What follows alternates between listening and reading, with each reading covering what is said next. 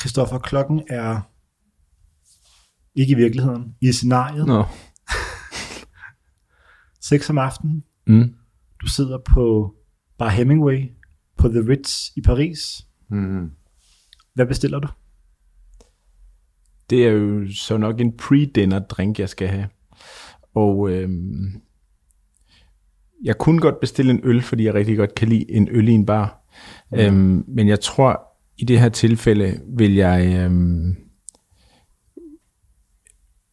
nu hvor jeg sidder på The Ritz, tror jeg bare, jeg vil bestille en Negroni. Du øh, bliver ikke inspireret af historien og bestiller en Death in the Afternoon. Nej, det er... Det, min dag er for ung til det.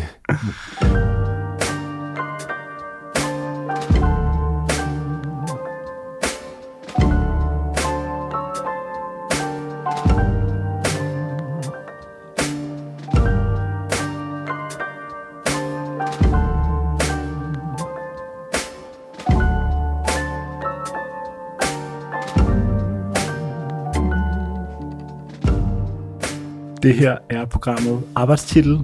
Mit navn er Oliver Enne. Mit navn er Christoffer Dahernst, og vi er meget glade for at byde velkommen til dig, Jørgen Let. Og tak, jeg er glad for at være her. Du er øh, blandt meget andet filmskaber, forfatter, digter, cykelkommentator. Mm. Jeg tror ikke, man kan sige, at du er kunstner, men det er meget tæt på. Du har bevæget dig i stort set alle genrer for... Har du ikke brugt ordet multikunstner? Det kan jeg ikke så godt lide. DJ og... Ja. Nej, og øh, du har bevæget dig i stort set alle genrer for fortælling og formidling, mm. og øhm, øh, i randen af kunstneriske udfoldelser altid, øh, mm. og kredset omkring kunstnere og folk, som der har spillet musik, lavet film. Øhm, og du har i lang tid været en, øh, en, en gæst, vi har haft oppe, som en, der vil være passende til det her program. Okay. Så vi er meget glade for, at det lykkedes at sætte det her op. Man kan jo nærmest sige, at det er manden, der ikke har brug for en introduktion, som her fik en meget lang en af slags. ja, Præcis. det må man sige. Ja. Men det er jeg godt tilfreds med. Jørgen, øh, i går, der ringede jeg ind til restaurant Møntergade, som ja. ligger inde i København, og sagde, at vi skulle optage det her program, øhm, men at vi desværre ikke kunne gøre det inde hos dem af praktiske årsager, men om vi på trods af, at de ikke gør sig i takeaway, kunne ja. få leveret smørbrød herud. Ja. Og så sagde jeg, vi skal lave et interview med Jørgen Let. Og da jeg sagde dit navn, så sagde Simon, som driver Møntergade, ja. hvis det er Jørgen, så kan alt lade sig gøre. det kan jeg fandme godt lide. Hvor mange steder i verden kan man ringe til og Ej. sige Jørgen Let, hvor ting mm. så kan ske? Nej, det ved jeg ikke. Jeg tror, det er et af de få steder, hvor det virkelig kan ske. Ja. Det er jeg glad for. Og han vidste ovenikøbet også, øhm, før jeg havde sagt det, hvad du skulle have at spise. Ja, men det er jo fint. Fordi du altid får det samme. Ja, jeg får altid det samme. Og hvad, det, du, altså, Jamen, det er, mange bestiller altså, to stykker, men du bestiller tre. Nej, to. Jeg kan kun spise to. Okay. Også, som også i dag her, ikke? Men øh, ja, det er altid en, en sild på en eller anden måde. Og helst en, en kogt syltet sild. Det, det er det, jeg bedst kan lide. Og så en roast beef med gammeldags, med remoulade og løg og så videre. Det hele, ikke? Altid god roast beef. Så det er det, jeg plejer at få. Og det fik jeg sådan set også i dag. Bortset fra, at jeg ikke fik en syltet sild. Jeg fik en marineret. Og vi havde jo, øh, man kan sige, vi havde gjort vores forarbejde, men der var lige en enkelt ting, vi manglede for, at det har været en fuldendt komplet ja. Jørgen Let frokost. Og det er O.P. Andersen. Ja. Altså en snaps. Jeg plejer altid at få det samme, og de kommer også med det samme med flasken med O.P. Andersen snaps, den svenske snaps. Og, øh, og så får jeg et glas vand til. Aldrig øl. Jeg drikker aldrig øl på. I det hele taget. Og slet ikke på en frokostrestaurant. Sådan er det. Er det vand med brus? Nej, uden brus. Uden brus? Nej, uden brus. Absolut. Har du et foretrukket vandmærke? Nej, det, det må godt være. Det må gerne være direkte fra hanen, eller det er okay for mig. Jeg har ikke noget særligt vandmærke. Nej. Og du fortalte lige før vi gik i gang med at optage noget, som, øh, som øh, smørbrødselsker i formen ved, men der er jo et, et stykke smørbrød opkaldt efter dig på Restaurant Schønemann. Ja, det er rigtigt. Vi må nævne uh, Restaurant Schønemann, selvom det er en konkurrence til øh, Møntergade, men altså, det er rigtigt på øh, Søndermand, hvor jeg også kommet i mange år, der har de, ja, der har de opkaldt en, en, en sild efter mig. De kalder den Jørgen Lets syltede sild. Og det er jeg meget tilfreds med. Det står i deres meget flotte, de har et usædvanligt flot menukort. Mange sider menu. Det er meget, meget udpræget, så der er meget læsestof. Og den der syltede sild, den står ret tidligt i kataloget der. Og øh, det er jeg meget glad for. Det er jeg meget tilfreds med. Og det kommer af, at de havde de var ophørt med at have den på kortet på et tidspunkt. Jeg kom tilbage fra Haiti og så, at den ikke var der. Og, så, og det gjorde mig opmærksom på, at det var der en fejl. Og det, det rettede de straks ved at, at simpelthen indføre den igen, og så med ny titel, Jørgen Lets syltede sild. Det, det, var, det var jeg tilfreds med. Så forfængelig er jeg over livet, når jeg godt kan tage den slags ros eller den slags, og jeg kan godt være med til at, at velsigne et stykke mad hos et så godt sted som Søndermand. Som jo også har vist sig at være en kommersiel succes efterfølgende. Ja, ja, så, så siden der sted, da der stod med det navn på, så har de, haft, så har de simpelthen haft den på hele tiden. En stor sælger. Ja, det er meget godt.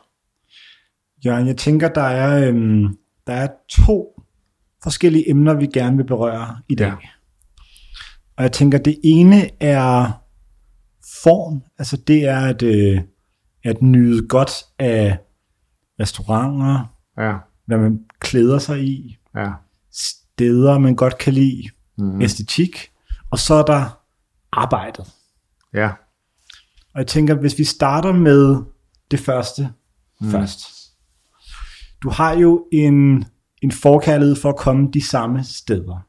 Ja. Der er også flere steder i verden, ved jeg, jeg ved ikke, om du vil nævne et par af dem, hvor historien i hvert fald er, at du gerne sætter dig ved dit bord, ja. og så kommer maden ud automatisk. Ja. altså, der er ikke en bestillingsproces, som det foregår for de fleste andre levende mennesker. Kan du bare nævne et par steder, hvor den, den proces er... Møntergade, Møntergade ja. udpræget. Mm-hmm. Og det samme også med øh, brødrene priser. Ja. Der behøver jeg heller ikke sige, hvad jeg skal have. Jeg får det med det samme. Jeg kan ikke huske, hvad det er, men jeg får det altid. og, øh, og sådan er det flere steder. Hernede på caféen her, hvor jeg går ned hver formiddag, sådan ved 10-11 tiden, der får jeg altid det samme. Jeg siger bare det samme, hvis jeg skal sige noget. Eller også kan jeg bare vise mig der.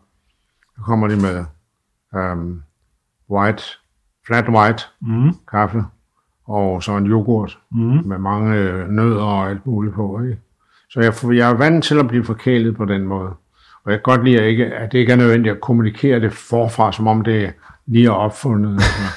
Det kan jeg godt lide. Jeg kan godt lide, at jeg bare skal vise mit ansigt, og så siger de, om det skal du have. Ikke? De siger det, de behøver ikke engang kommentere det. Og det samme er altså udpræget på Møntergade, det er mm. der var eneste. Der, de kommer med det samme med den der, med det glas der, lille snapseglas til O.P. Andersen. Den skal jo i virkeligheden, skal jeg først drikke den, når jeg får maden. Mm. Men jeg får da alligevel det der snapseglas markeret med det samme. Okay. Ja. Er der nogen steder i udlandet, hvor det også gør sig gældende? Ja, det er der. Altså, jeg kommer, øh, jeg, jeg, jeg bor noget siden på Mallorca, i Palma de Mallorca, og der går jeg ofte de samme steder. Der har jeg sådan en kreds på 4-5 restauranter, som jeg dyrker. Og det er ligesom, jeg gider sgu ikke rigtig at udforske mere til selvom der er rigeligt. Der er masser af gode steder på i Palma. Virkelig gode steder. Men jeg går kun på en, en kreds af fem restauranter. Og der er det også sådan, at der hvor jeg meget kommer, nemlig Rodeo, som er specialister i tartar, også kød. Og øh, der kommer jeg ind, og det, ja, de siger mig det samme. Det er jo, det er jo tartar, og så er det en grøn salat, og så er det bagefter en, en uh, is, um, kokosis. Mm. Det er, hvad jeg skal have derinde. Og så et, glas, et godt glas rødvin. Godt glas rødvin. Det er en god menu. Ja, Ribeiro, Ribeiro. Jeg skal lige høre, hvis du er på Bar Hemingway på The Ritz i Paris, Ja, for så. kl. 6 om aftenen, Ja, hvad bestiller du? det skal nok være en god gin tonic, synes mm. jeg. En godt tæt vævet gin tonic, ikke? Christoffer, der er et afsnit af Curb Your Enthusiasm, hvor Larry David får opkaldt en sandwich efter sig. Mm. Og han er utilfreds med, at det er en bagel, tror jeg, med sådan noget white fish mm. og creme fraiche og løg. Øhm, hvis du skulle have et, opkald, et stykke mad opkaldt efter dig, mm. hvilken restaurant skulle det være, og hvad skulle det være? Åh, oh, var det et godt spørgsmål. det er jo, det er jo Skal arbejdes med, ikke? Ja, det, det er et virkelig godt spørgsmål. Altså lige da du sagde sandwich, der kom jeg til at tænke på, øhm, der kom jeg til at tænke på den krok madame, man kan få på Admiralgade, Mm. Ja, som øh, nu hedder det jo allerede noget, mm. at Ja. retten har et navn, men det er jo virkelig en god blanding af godt brød, sennep, mm. skinke, bechamel og så en gruyère, formoder jeg det er, mm. ost, som er grillet i ovnen. Ikke? Den smager virkelig, virkelig godt. Den er sådan ekstraordinært god. Det er sådan, jeg altid kan spise. Mm. Admiralgade. Admiralgade 26. Den er på frokostkortet Ja. med. Nå. Ja. Øhm, det vil være umiddelbart være mit bud. Hvad tænker du? Jeg tænker, at øh, jeg har ikke noget svar, men jeg tænker, der skal jo netop være et eller andet, der personligt gør mm. det, ikke? Der skal være ligesom et twist, der gør, at man på en eller anden måde kan være, altså kan have lov til at eje den servering, ikke? Mm. Mm, ja. Jeg tror,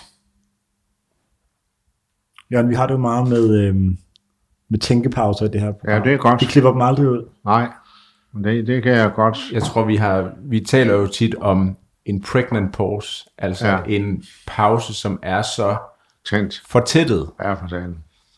Men ja. det er jo faktisk, som om vi har vores overmand med i dag, når det kommer til, til fortættede pauser. Ja, vi lige snakket om en bestemt pause i, i filmen om Jacob Bros øh, musik, Ja, og der, er der, en, en, der, er en, der har jeg en samtale, kan man sige, jeg ved sgu ikke, om man kalder det en samtale, med en med bassisten Thomas Morgan, som er meget speciel. Meget, meget speciel.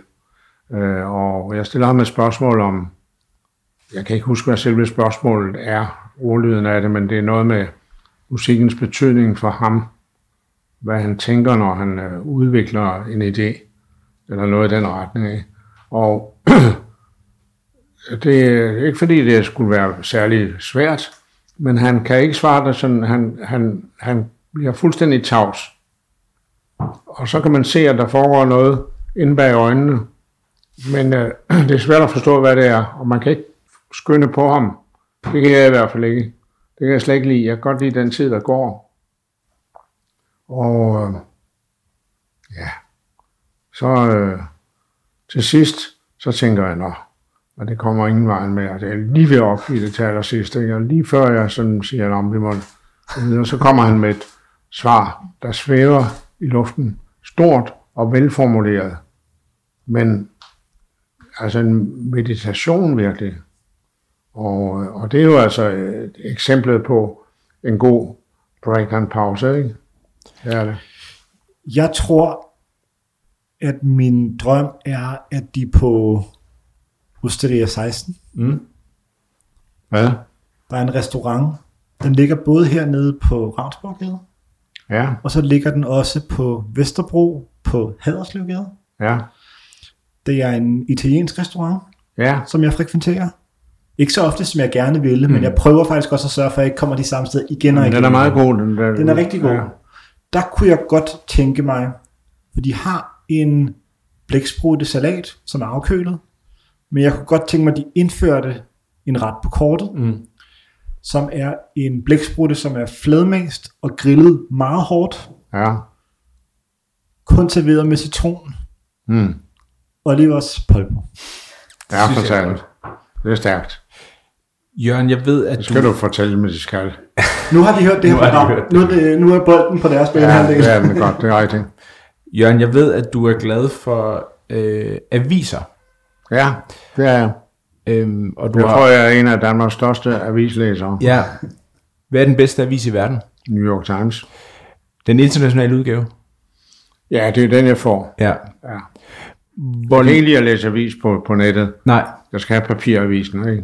Hvor langt op af dagen er en morgenavis relevant? Hele dagen, synes jeg. Den mister ikke sin relevans på et tidspunkt. Ja, det synes jeg. Den mister ikke sin relevans. Nej, jeg læser selvfølgelig de hårde nyheder først. Men øh, en god avis som New York Times, den har masser af stof, som kan holde til. Altså desværre er det sådan, at jeg lægger dem i stabel. Mm. Jeg er ikke engang færdig med den, når jeg læser den. Så lægger jeg den i stablet, så, og så begynder jeg også at skrive noter ovenpå avissiderne. I stedet for i en notesbog, jeg skriver meget tit noter. Og det gør jeg ovenpå artiklerne som tider. Og øh, jeg mener, jeg er en rigtig god avislæser. Jeg synes, at der er så meget at hente i en, en, en avis. Meget, virkelig meget at hente. Og jeg læser langsomt. Så det er ikke noget, der, der hastes igennem. Det er simpelthen grovtykket. Mm. Det kan sagtens tage hele dagen. Det kan det altså. Mm. Og så gemmer jeg avisen, og så lægger den samtidig lægger den ind ved sengekanten. Øh, også fordi jeg bilder mig ind, at der er noget, jeg skal komme tilbage til allerede, når jeg lægger mig, eller når jeg vågner. Det er som regel ikke tilfældet, men så er den der, altså. så kommer der en ny ovenpå. Så stablen vokser. Og det bliver aldrig et stressende moment, at der 24 timer senere dumper en ny eksemplar ind? Nej, det er ikke et stressende moment. Det er det ikke. Heller ikke, hvis nyheden bliver lavet om, eller hvad. Mm. Hvis der sker noget nyt i samme sag. Nej. Og det er, det er en måde at orientere sig på, synes jeg. Jeg synes, at uh, lige præcis New York Times rammer, rammer plet ved at have, altså man er helt orienteret om det vildeste politiske i verden, men man er også godt orienteret med hensyn til kultur. Mm. Virkelig godt. Så jeg, jeg kan godt lide, at, at New York Times redigerer mit liv. Nu talte vi jo lige om steder i Paris før. Ja. Vi snakkede om et af dine stamsteder, Café de Flore, Ja, som for lytterne derhjemme blandt andet udmyndter sig ved at være en café, der kun serverer kold mad. At der er Ja. intet varmt køkken. nej. Øhm, Ah, hvad er... Kan kan det ikke passe? altså, hvad sagde du? Jeg tror ikke, de har noget varmt køkken til frokost. Jeg tror kun, de serverer Lip. kolde retter. Lip? Nej, nej. Øh, Café de Flore. Nå nej, det har de ikke. De har ikke noget varmt. Nej. Øhm, hvad er sådan for dig det bedste sted i verden at sidde og drikke en kop kaffe, måske læse en avis Ja. og bare se verden gå forbi? Og der på, på, på, på Café Flor, der er også det specielle, der kommer den der vidunderlige avis sælger. Ja. Kender du ham? Mm. Han er vidunderlig, synes jeg. Han er så fuld af humør, smiler og råber. Det er helt vidunderligt, synes jeg. Jeg elsker ham. Og der køber man jo gerne en avis fra ham. Præcis. Det gør, han kommer med New York Times. Ja. Og det er meget, synes jeg, Paris. Det er meget Hemingway. Mm. Ja. Hele den stemning der. Yes. Det kan jeg godt lide. Rigtig godt lide. Café de Flore spiller en central rolle også i A Movable Feast, ikke? Ja, bestemt. Øhm, den nemlig. hele det område der. Brasserie Lib også, som Ja. du også er glad for. Ja, for satan. Ja, for jeg skulle lige, jeg skulle lige til et follow-up spørgsmål. Mm. For på den anden side af Ja. gaden for Café de Flore ligger Brasserie Lip. Ja, for søren. Og på deres menu... Der har jeg også mødt fantastiske folk. Ja, Polanski har jeg mødt der. ja, Og, og Jean-Paul Bel- Belmondo, han var der næsten altid. ja. Ja. Der står jo på deres menu, Mm. no salad as meal. No salad what? As meal. Ja. Du kan ikke bestille Nej, nej, en salat som en ret. Det står på den mest barbariske måde. ja. Det er, stærkt- det er stærkt. Ja, det er stærkt. Ingen smalle steder. Nej, nej. Hvad bestiller man så på Brasserie Lip, hvis man skal have den fulde Ja, franske det jeg spiser, det er, øh, Brasser det er simpelthen, øh, hvad hedder det, øh, jeg nævnte det før, øh, øh, den øh, alsaciske, alsaske Nå, chokrut, Mm. ja. det, det tager jeg altid derind. Okay, Det er en fantastisk chokrut, det har. Med vilde pølser og vilde stykker kød og sådan noget. Det er virkelig godt. Den Ja. er vild med, og masser af sennep og sådan noget. Ja. Den, er, den er vild med, den Ja. ja. der chokrut, de har. Og så måske en is bagefter, ikke? okay. Hvilken slags is har de derinde? Jeg har aldrig købt is, eller jeg, jeg har aldrig fået is på Brasserie Lip. Ja, men kan man godt få, man kan godt få de sædvanlige ting, altså øhm, øhm, det er fors- forskellige franske versioner Mhm. mm. af is, desserter, ikke? Men man kan også få øhm, ren is, kokosis, tror jeg. Ja, Det kan jeg godt lide. Det kan jeg rigtig godt lide, men den der, den der chokrut, den kan jeg anbefale. Den skal ja. du ikke gå udenom. okay. Den er helt fantastisk. Hvis du kunne lide chokrutter, altså, jeg, Ja, ja. jeg, kan, jeg kan enormt godt lide det. Jeg tror aldrig, jeg har fået det, men det skal være, det kan være, jeg er derhen en dag, og så bliver vi nødt Ja, til bare det at få helt det fantastisk. til ære for dig. Ja, det, det skal du gøre. Det Du du må har- du gerne tænke på mig så. Du, du har jo talt meget om, hvordan du har et, øh, et, et, et, et shopping-ritual Ja, i Paris. ja. Jeg tager ind i, uh, i hvad hedder, Montagne, Avenue Montagne, tror jeg den hedder, hvor først og fremmest alle de store modehus ligger. Og der ligger, jeg kan styre direkte hen, når jeg kommer derud, så er jeg indstillet på, at jeg skal bruge nogle penge. Så jeg skal, jeg skal havne i Armani. Giorgio Armani. Ikke noget med Armani jeans eller noget. Giorgio Armani. Det er en meget, meget, det er en, det er en fantastisk smuk restaurant, øh, øh, øh butik. Meget smuk, den indrettet, meget smuk facade. Vidunderligt smuk. Døre, dy, dybe døre og sådan noget. Meget smukt. Og der, der går jeg hen, og der, der ved jeg, at jeg kommer til at bruge penge. Så jeg sætter mig, inden jeg går derhen, så skal jeg, så sætter jeg mig på en café, der ligger skråt overfor, og får et eller andet med hvidvin, for at man mig sammen til at komme ud i den dyre tur, jeg skal over på, på Armani der. Så sætter jeg mig der og får et glas øh, Chablis, eller Sancerre, og et eller andet småt at spise. Og så går jeg derover. Og så er det mig den største glæde, at de kender mig altid på den, øh, på den øh, øh, øh, butik. De kender mig, og jeg kender alle ekspedienterne, og jeg kan enormt godt lide det. Jeg trives godt med at blive godt behandlet. Det gør jeg, og jeg kan godt lide. Og så har de, som regel har de nogle kinesere, der bor en masse penge, der kommer derind. Ikke? Mm. Kinesere med koner og, og døtre og sådan noget, der kommer ind og, og skal øh, erobre en hel etage for at prøve forskellige ting. Det kan jeg godt lide. Og jeg skal bare, jeg, jeg kommer ind, jeg har samtidig besluttet mig for, at i, i år er det kun en skjorte, jeg skal have. Det er ligesom minimum en skjorte. Men det betyder, at de kommer med, de vælger, de tager det første. Det er ikke, det er ikke mig, der vælger. Det er ikke mig, der siger, at den skal være lyseblå, den skal være det ene, en eller den anden. De kommer med et udvalg af skjorter, som de hænger op. Måske en 5-6 stykker derom, deromkring. Så skal jeg så vælge der blandt. Så skal jeg prøve dem alle sammen, så har de jo fantastisk smukke omklædningsrum. Der går jeg ind og tager skjorten på, og, og kan lide den, og, og sådan noget, ikke? og så kommer jeg ud igen, og så får jeg hans, ekspedientens øh, øjne på det, og det er godt. Det, det er savligt, og det er fint, og det er ikke noget med, nej, den dur ikke, eller sådan noget. Det er der ikke. Det, der er ikke noget med, at det er hårdt.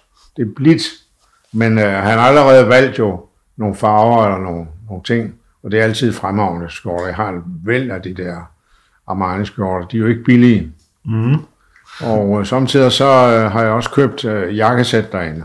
Det er altså vildt. Det er rigtig vildt. Og så, så lægger man sit kort ved, der er sådan en, en skranke, øh, et vindue med en skranke, hvor der sidder en dame, som er villig til at tage kortet, ikke? Øh, kreditkartet, og køre det igennem og sådan noget. Og det, det er jo en del af, af fornøjelsen ved det. Det knitrer lidt, og så har man købt noget. Ikke? Det kan jeg godt lide. Det skulle godt nok. Når du har købt noget i Armani, ja. tænker du så på specielle lejligheder, hvor du skal have de ting på? Hmm. Eller kommer du bare hjem, og så tager det i brug lige med det samme? Nej, jeg tager det ikke i brug lige med det samme. Jeg, skal, jeg, jeg, har, jeg kan godt lide i nogle tider at lade det hænge sådan uudpakket. Det kan jeg godt lide. Man får jo fantastisk smukke poser derinde, mm. det må du vide. Mm. Knitrende, fantastiske poser. Det er en del af fornøjelsen for mig. At få en taxa lige udenfor med de der store poser, man går ud med, det kan jeg rigtig godt lide. Det er et godt look. Ja, det er et godt look. Det er det. Det er det sgu. Og så er det tilbage på hotellet og øh, ja. gennem poserne af vejen. Men på et tidspunkt havde, havde, havde jeg noget specielt, jeg skulle købe. Det var en, en smoking, som jeg brugte her for anden gang, tror jeg, forleden i Venedig. Og det er mange år siden, jeg har købt den. Men den skulle jeg have simpelthen til, til sådan en særlig festlig lejlighed. Den var smuk uh, Armani smoking. Det kan ikke overgås, det kan det altså ikke. der er, øhm, og jeg tror nu, nu skal vi også videre til noget andet, men, men der er jo noget med Armani-brandet, som du er glad ja, for. Ja. Der er noget med James Purse-brandet, som I høj grad, ja.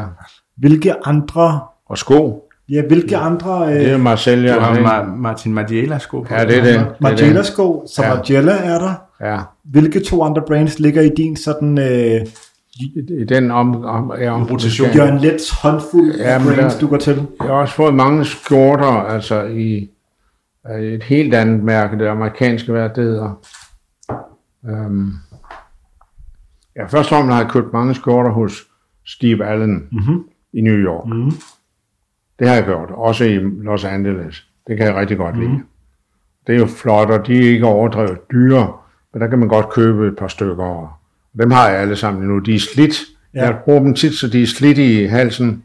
Og det synes jeg er i orden. Mm. Når det er en god skjorte, så synes jeg, det, det er i orden. Øhm, og så kan jeg godt lide, hvad fanden var det, jeg tænkte på for et øjeblik siden. Hmm. Jo, altså det der, øhm, fanden er det hedder, det, den, den, ham der. Uh, uh, Ralph Lauren? Ja, ja. Ralph Lauren. Ja. Der har jeg købt flere gange, ja. øhm, hvad hedder det, lindeskjorter, ikke? Mm. Lindeskjorter. Flere okay. gange. Altså lyserøde lindeskjorter, det kan jeg skide godt lide. Mm. Men jeg ser, at de også bliver slidt.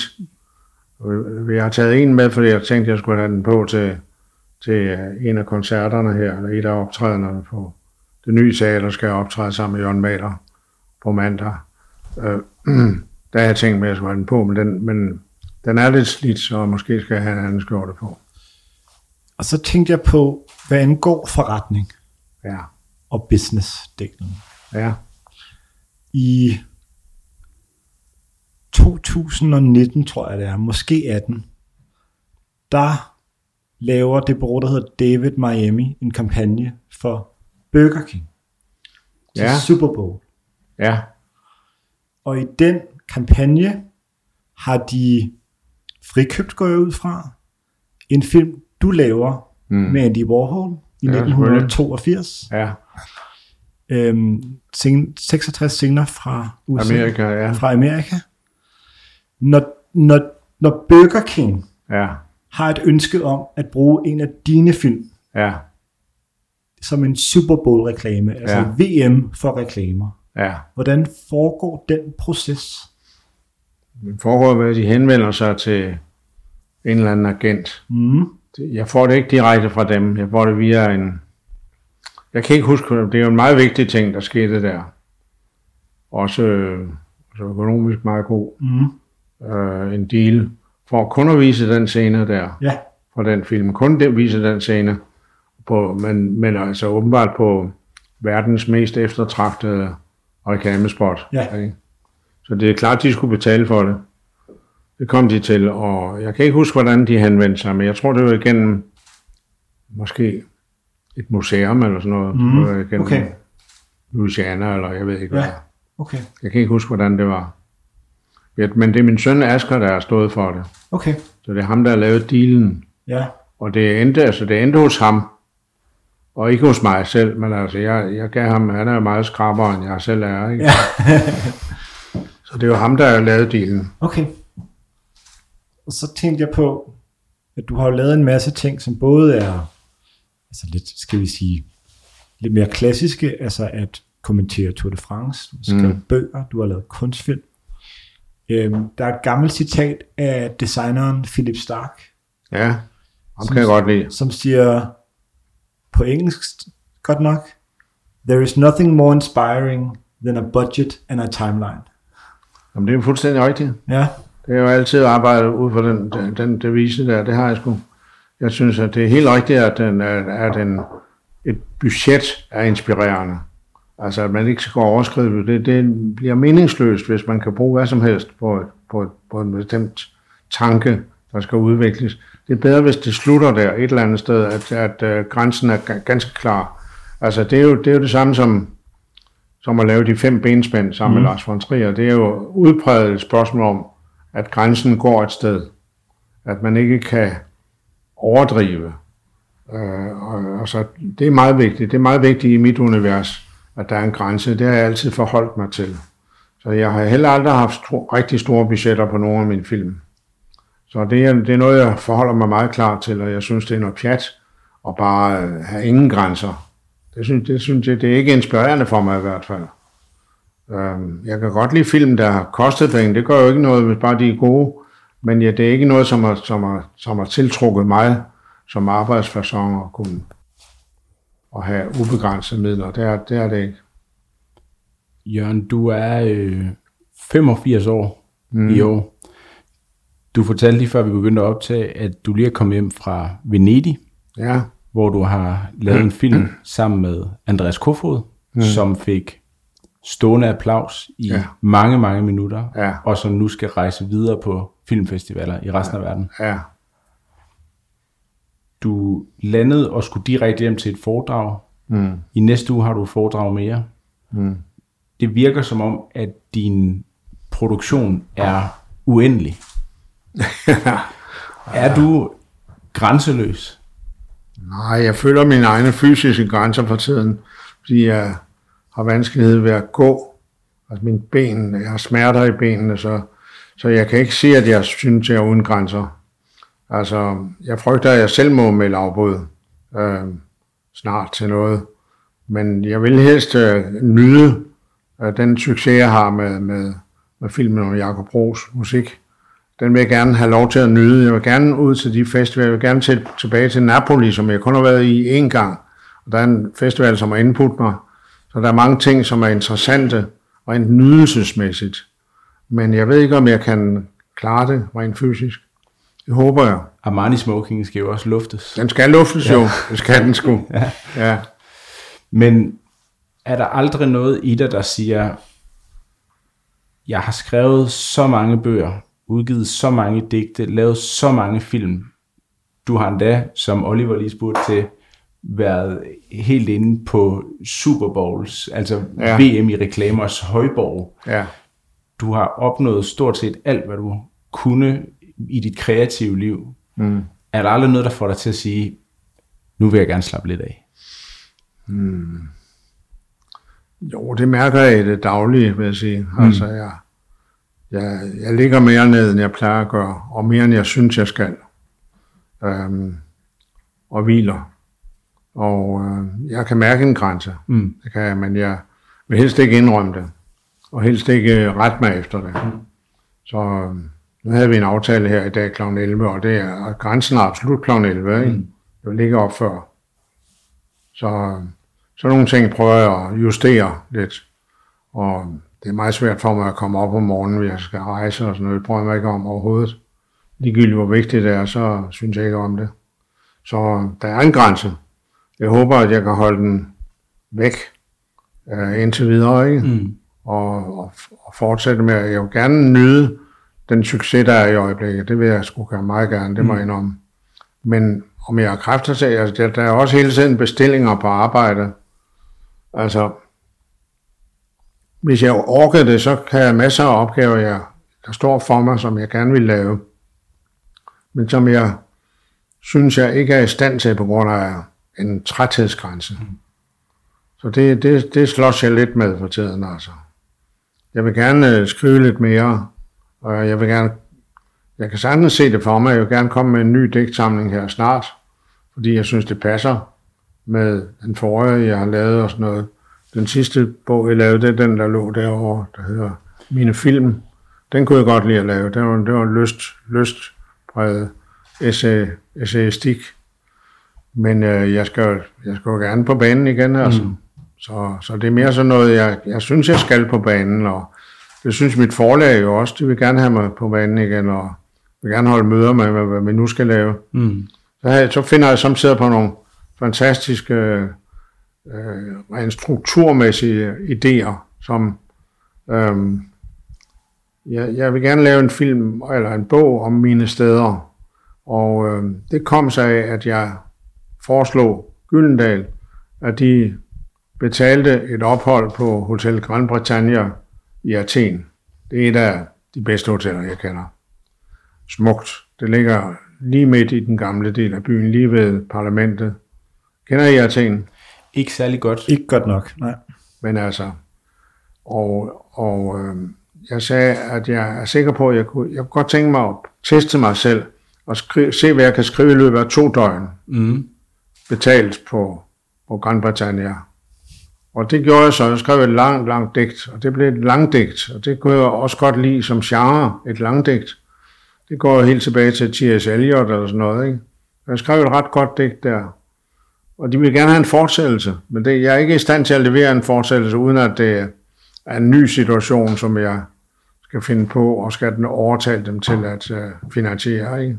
Det er en finansieringsting. Mm. Altså, jeg kan jo ikke selv rejse rundt på de hoteller, så har jeg jo ikke nogen, så har jeg kun udgifter. Så, så jeg, jeg, stiller visse, jeg har visse forventninger til mit eget forlag, til at de kan forstå øh, inspirationsstyrken i det der, og også selve ideen. Det er skønt at skrive fra et bestemt udsigtspunkt. Mm. Det der hotel, når man sidder oppe i restauranten, det er et meget smukt syn. Så kan man se direkte over på Akropolis. Øh, ligger lige bagved, altså i samme højde nærmest mm. som restauranten. Altså langt væk, men altså ravne op. Det synes jeg er gylden syn, altså. Det har jeg forsøgt at skrive. Så skriver jeg også om alle banaliteterne, som jeg møder på hotellet. Ikke? Så det er fyldt med små historier og sådan noget. Og også ting, jeg afskyr og sådan noget. Det er også med i det. Altså. så jeg kan godt lide, at det, øh, at, um, at forfølge sådan en idé er, er absurdum. Ikke? Det kan jeg godt lide. Hvad er det næste hotel, Gyldendal skal finansiere for dig? ja, det kunne du lige at vide. ja, men jeg drømmer sgu mest helt absurd nok om Hotel Olofsson i Haiti, ja. i Port-au-Prince. Men det er jo umuligt lige nu, mm. på grund af situationen i Haiti. Men det er det, det, der mest træder frem i mine, mine, faktisk mine drømme. Altså, jeg vågner samtidig ved at lige have været på Hotel Olofsson. Og jeg ved ikke, der er så mange billeder fra det hotel, som trænger sig på. Der vil jeg allerhelst sidde, men, men det kan ikke lade sig gøre lige nu. Du fortalte lige før vi optog, at Haiti er det sted, du måske mest hører til ja. stadigvæk. Men det er to år siden, du har været der. Ja. På grund af den politiske uro, der Ja, på grund af frygtelige situation, ja. Med bande, kriminalitet og kidnapning og, og total kaos politisk. Så det, det er kedeligt for mig. Udover Haiti og Danmark, er der andre steder i verden, hvor du føler stærkt tilhørsforhold til? Jeg kan godt lide New York. Mm. Og jeg kan selvfølgelig godt lide Paris. Um, hmm. Jeg kan godt lide Rio de Janeiro. Mm. Rigtig godt. Ja, tilhørsforhold, det, det, det, jeg har kommet meget til, til uh, Brasilien. Uh, så det kan man godt kalde sådan tilbagevendende, altså lyst til at se det igen, og lyst til at se de samme mennesker måske igen lyst til at se de samme steder, spise de samme ting, og sådan noget. Det, det kan jeg godt lide. Jeg kan godt lide at vende tilbage. Rigtig godt lide at vende tilbage. Det handler mange af mine film også om, mm. at vende tilbage. Til dine steder? Ja, på en måde er det også øh, det, som, som, øhm, som tilbagevenden til, øh, til øh, filmen der med jazzen. Det, det er jo også en tilbagevend. Jeg kan godt lide at vende tilbage. Jeg kan rigtig godt lide det der med steder, som betyder noget for mig, og som jeg gerne vil se en gang til. Der er jo noget dybt uh, smerteligt ved det. Mm. Noget, noget, og i hvert fald noget meget uh, sentimentalt. Mm.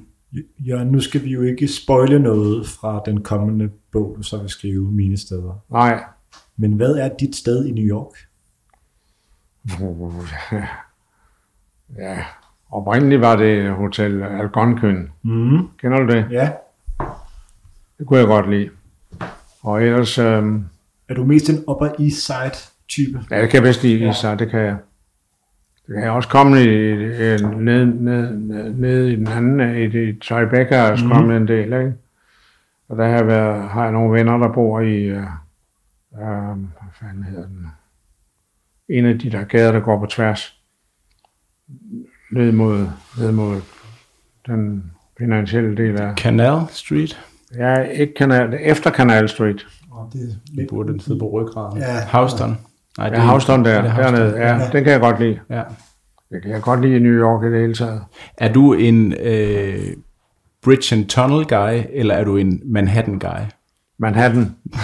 ja, jeg kører aldrig med, med, med metro. Du er ikke i Brooklyn eller Queens? Ikke så meget. Jeg skal jo besøge min søn øh, Christian, som mm, bor i mm. Brooklyn. Og han bor godt, og det er et mm. dejligt kvarter. Det, det der, hvad fanden er det hedder? Det der kvarter i Brooklyn. Bor han i Williamsburg? Ja, det gør han nemlig. Ja. Okay. Det er skønt. Ja. Det synes jeg er skønt. Apropos rejser. Ja. Når du... Der er jo meget et ritual i at rejse. Ja. Så hvordan man ankommer til lufthavnen. Ja, for satan. Det kender jeg altid. venter på, at flyet kommer. Hvad man ifører sig, når ja. man flyver. Til hvad man bestiller på flyet. Ja. Det er selvfølgelig forskelligt fra sted til sted, men kan du nogenlunde forklare os, hvordan ritualet ser ud, når du rejser med fly? Hvornår på dagen eksempelvis? Jeg hader at flyve om morgenen, Ja, men samtidig er jeg tvunget til, det var her i mandags. Fordi jeg, jeg skulle nå til Aarhus om aftenen, ikke? så jeg skulle tidligere afsted, men det hader jeg. Jeg bliver, jeg bliver næsten syg af, og det der meget tidlige morgen rejse. Så det vil jeg gerne undgå. Jeg vil helst rejse om eftermiddagen. Det er det første valg. Og hvis jeg kommer til det, så vil jeg helst det. Mm. Så er hellere komme om aftenen til et nyt sted, i stedet for sådan, hader det der dagslys, altså, det gør jeg sgu. Det gør jeg virkelig. Jeg hader også at vågne til sådan spirende dag, dagslys, det, det kan jeg slet ikke lide. Nå, men det var ikke det, du spurgte om. Jamen altså, hvad er ritualerne? Det er jo, ritualerne er, at jeg, har, jeg, jeg, jeg er meget bange for at pakke forkert. mm. Så jeg har som regel en pakkedag, som, hvor jeg har assistance, nemlig af min gode ven øh, Marianne Christensen. Hun sætter en dag af, eller en eftermiddag mindst, af til at pakke sammen med mig. Og det, ellers vil jeg blive meget nervøs. Jeg har det med at blive nervøs over ting, jeg ikke kan nå, eller noget, jeg glemmer. Jeg er meget bange for min egen aldersprægede, altså glemsomhed. Det er jeg meget forskrækket over. Så der er jeg virkelig brug for, at Marianne kan overskue, hvad skal med, og hvorfor, og hvordan det skal ordnes og pakkes. Så, det, så kufferten ser ud på en bestemt måde, når den er pakket af en savlig pakker, som Marianne Christensen. Jeg kan ikke selv pakke den på den måde. okay. Så det er en der, ting, der er ekstremt vigtig, ikke? Og sørge for at få det nødvendige med, altså øh, toiletudstyr, hvad man skal have, hvad, hvad man skal bruge, ikke? Skum, bestemte skum. Jeg vil kun have det der, øh, hvad det hedder, bioterm. Det er, hvad jeg bruger. Deres barberskop. Hvad? Deres barberskop. Absolut, Okay. absolut. Også deres creme. Mm. Det er vigtigt at have de rigtige ting. Selvfølgelig. Ja, det- så sådan noget, det skal være i orden. Hvad mere er... Jamen altså, jeg, bliver- jeg bliver meget nervøs dagene før jeg skal rejse. Og det er jo som regel på lange ture, ikke? Altså, hvis jeg flyver fra København til Mallorca, så er det klart, så skal der virkelig tænkes og findes ud af, at man skal passe på ikke at glemme væsentlige ting. Det er jeg altid bange for. Altid bange for. Jeg er meget mere skrøbelig, end du, end, end, end jeg egentlig vil være ved. Men det er jeg skrøbelig med hensyn til at glemme, og med hensyn til at, at være nervøs for, om jeg nu har de rigtige ting, om nu gør det på den rigtige måde, om jeg, altså om taxaen er bestilt til det rigtige tidspunkt, og så videre, og så videre. Jeg, jeg er meget nervøs med forberedelser. Det betyder meget for mig. Jeg ved ikke, om det er et svar på dit spørgsmål. Jo, men det er jo kun den allerførste del. Ja, Hvad angår øh, taxa til lufthavnen, eller vogn Ja. til lufthavnen, hvor man sidder hen på flyet, ja. og hvad man bestiller på flyet, hvor står du så på de tre akter? Jamen, det, det, ja. Altså, det er vigtigt at have en taxa, Ja, der kommer til tiden. du vil ikke? aldrig køre i metro eller Er du rigtig tog. klog? Nej, det vil jeg ikke. Jeg har aldrig været i metroen. Nej, okay. Jeg ikke. Heller ikke i Paris. Nej, Så, så sådan er det. Det skal, det skal være en taxa. Jeg, jeg er en stor øh, bruger af taxaer. hvor Jeg sætter synes, det er åndssvagt. Jeg er tit nervøs for økonomien. ja, Jeg bruger, mange, jeg bruger taxa hver dag. ja. Øh, og øh, kommer derud, og så øh, skal, har jeg jo bestilt assistance nu her de sidste par år. Mm. Der har det været nødvendigt med assistance. Det vil sige, at, jeg, at der er en mand til at køre mig rundt Mm. øh, inde i, i selve afgangshallen og så videre. Ikke køre mig ud til, til hvad hedder det, til, øh, Til gaten. til gaten. Ja.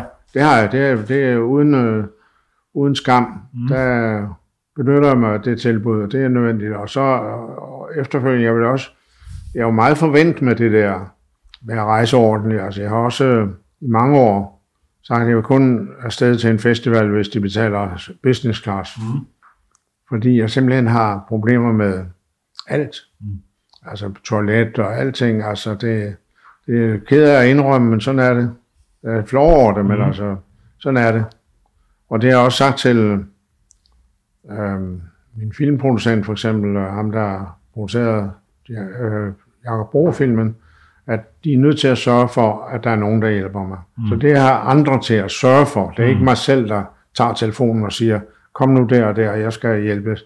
Det, det gør Marianne Christensen mm. eller, min, eller den producent, som har noget at gøre med min opgave. Mm. Så sådan noget, øh, det må jeg indrømme, sådan, sådan det er afhængig af. Altså det er de forberedelser, der ligger ja. der. Altså det gør jo også, at jeg så er der, jeg kommer aldrig for sent i lufthavnen. Mm. Det gør jeg sgu ikke. Mm. Jeg skal sgu ikke jage igennem den lufthavn, det er det værste, jeg ved. Men man får vel nogle forlommer af at have assistance derinde? Springer over noget security? Ja, det man får fordele af ja. det. Ja, security er der nu alligevel. Ja, men ja. ikke springe over, mere, men springe over køen. Ja, springe over køen. Ja. Det gør man. Ja, ja man får visse fordele, det ja. gør man. Det er meget rart. Christoffer, har du nogensinde bestilt en Bloody Mary på et fly? Nej, det har jeg ikke. Jeg ved ikke, om jeg nogensinde har bestilt en Bloody Mary i mit liv. Er det rigtigt? Ja, det er en fremmed drink for mig. Er det rigtigt? Ja. Det er fandme en god drink. Jamen, det, tomatjuice er ikke en del det er heller ikke min ting. af, af mit indtag. Det er heller, heller ikke ting. Nej, det er heller ikke min ting. Nå? Men det er jo en rigtig flyvedrink. Ja. Hvornår bestilte du sidst en Bloody Mary, Jørgen? Mm, jamen, det er ikke så længe siden. Jeg tager ikke så mange drinks. Jeg, jeg vil egentlig bedst lide vin. Mm. Jeg, jeg drikker ikke øl. Nej. Stort set ikke øl, men jeg drikker vand, og så drikker jeg vin. Og så samtidig en, øh, en dyb gin tonic, ikke? Jørgen, hvor står du på naturvin? Det er jeg ikke så meget for. Det er for stort. Det synes jeg, jeg står ikke så godt med det. Er det ikke her, hvor vi jo, går til vores øh, faste segment, overvurderet, undervurderet, hvor jo. Jørgen, vi beder hinanden om at vurdere, om nogle ting i, det, i dagens tilfælde, Oliver har taget med. Jo. Og så øh, giver okay. vi vores nådesløse dom, ja. og øh, skal bestemme, om det er overvurderet eller undervurderet. Man må ikke ja. holde sig fra at svare. Nej, okay. Det er jeg spændt på. Det lyder som en meget skæg leg.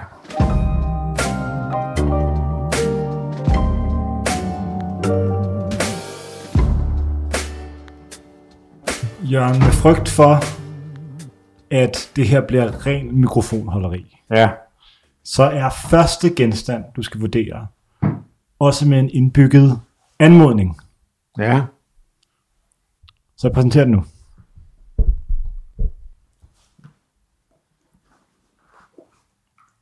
Ja. Okay. Min samlede produktion, lidt højere produktion i titlen Det uperfekte menneske. Director's Cut. Director's Cut. Og så i din hånd er både den bog og ja. en kuglepen fra det øh, ikke eksisterende øh, Nomad Hotel i New York. Nå for satan, ja. Spørgsmålet er, og her er anmodningen, er det at få signeret sin bog ja. overvurderet eller undervurderet? Det er ikke overvurderet. det er det ikke. Altså, ellers vil jeg synes, det er latterligt, at man gør det så meget. Jeg gør det som regel, når jeg får... Jeg gør det jo tit.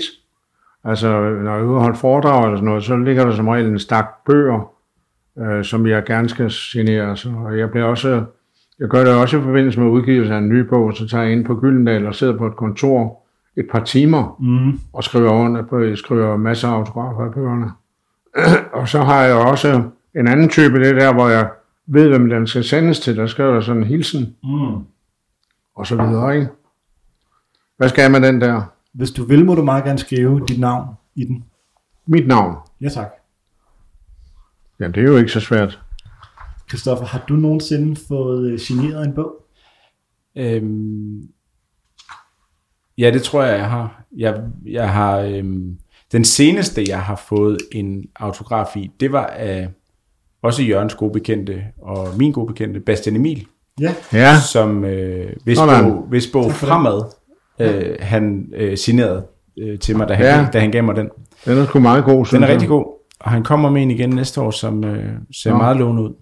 Ja, jeg har det fint med ham. Ja, han er god. Øhm, jeg kan godt lide øh, altså autografer. Ja. Jeg synes, autografer er sjove, fordi det er jo måske den nemmeste ting i verden at forfalske. Ja. ja. Altså, det, er jo, det er jo absurd, ja. så nemt det er at snyde og fortælle en fra klassen, at, eller en nede til mm. ens nabo, mm. at man har mødt Jørgen Let i weekenden, og nu har man fået hans autograf. Ja. Øhm, den første autograf, jeg fik, det var da vi var i øh, Miami med min familie, da jeg var øh, 11 år eller 12 år, hvor vi var inde til basketball. Og så var der, øhm, så var øh, Tim Hardaway, Mm. øhm, der var sådan en meet and greet dagen efter, Mm. hvor min far, han kæmpede sig igennem masserne op til øh, det sted, hvor han stod, og så signerede han en øh, autograf for mig. Nej, for satan. Ja, eller en trøje for mig, undskyld. Husker jeg helt forkert, eller spillede Tim Hardaway i før trøjen nummer 0? Han spillede i nummer 0, mener jeg. Ja. Ja, men det var, øh, det var Tim Hardaway, og så var der ham, som der havde spillet i, nu skal jeg lige huske at holde tungen lige i munden, der er helt sikkert nogen, der kommer efter mig. Uh. Fordi der var også Anthony Hardaway, Du får basketball Twitter på nakken. præcis, som øh, spillede i Orlando Magic, og han spillede i Miami Heat. Mm, Okay. Så der var sådan dobbelt på Hardaway-navne, men de var vist nok ikke brødre. Men den var jeg meget, meget stolt af, den tror jeg. Og Ja. det gør jo en til øh, fan af lige netop den klub, at man har fået det som barn. På en meget mærkelig måde. Ikke? Så akten at få signeret sin bog, Ja. eller sin basketballtrøje, er... Det er helt klart undervurderet. Okay. Jamen, du, Ja. ja. du kender min historie om, cykelrullernes autografer, ikke? Det ved jeg ikke.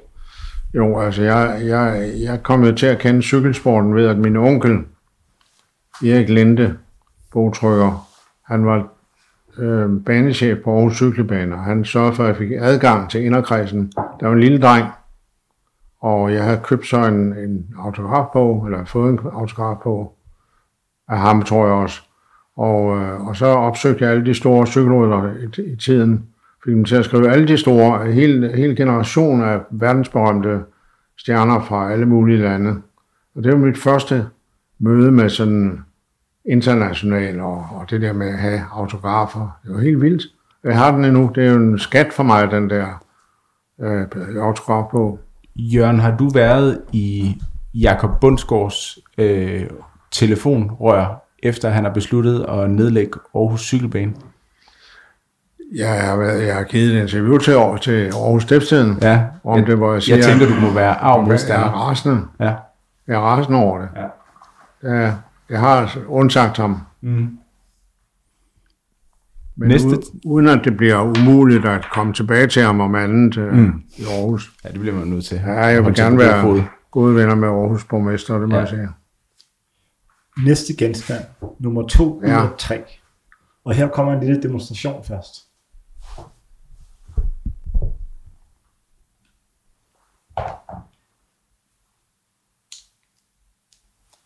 Til øh, radiolytterne derhjemme kan jeg sige, at Oliver lige nu tager sine almindelige briller af, og så mm. tager han et par solbriller på. Ja. Det ser så meget godt ud, synes jeg. Tak. Og iført omtalte solbriller Ja. er spørgsmålet. Hvad? Og iført omtalte solbriller ja. Ja. er spørgsmålet. Er det at have solbriller på indenfor overvurderet eller undervurderet? Hmm.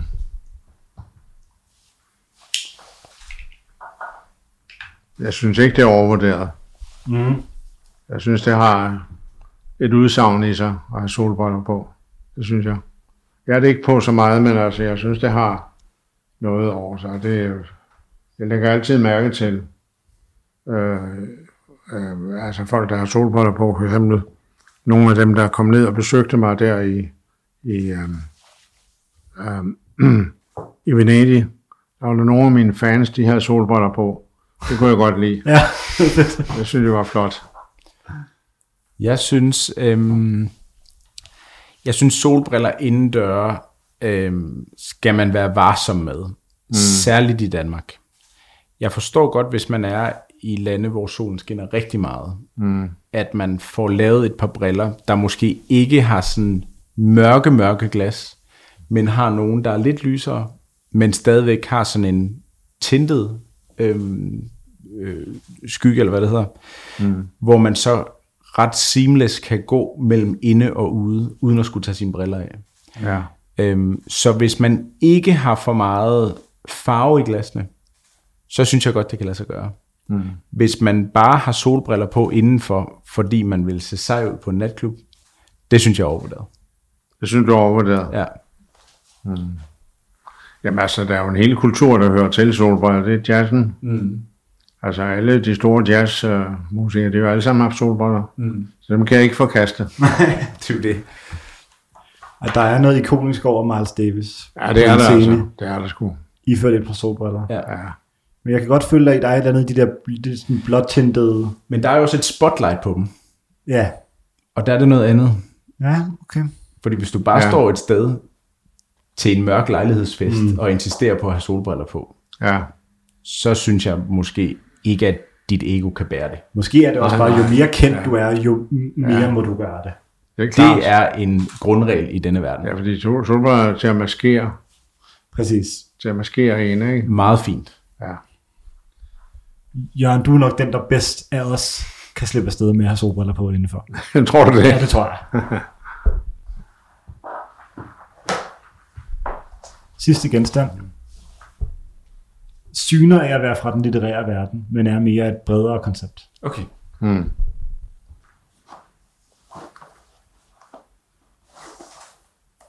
Wow.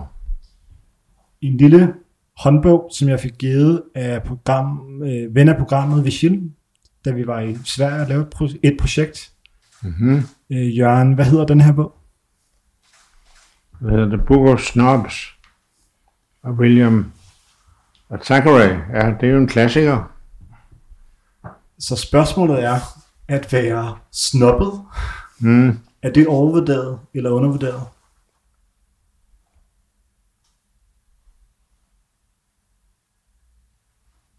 Mm.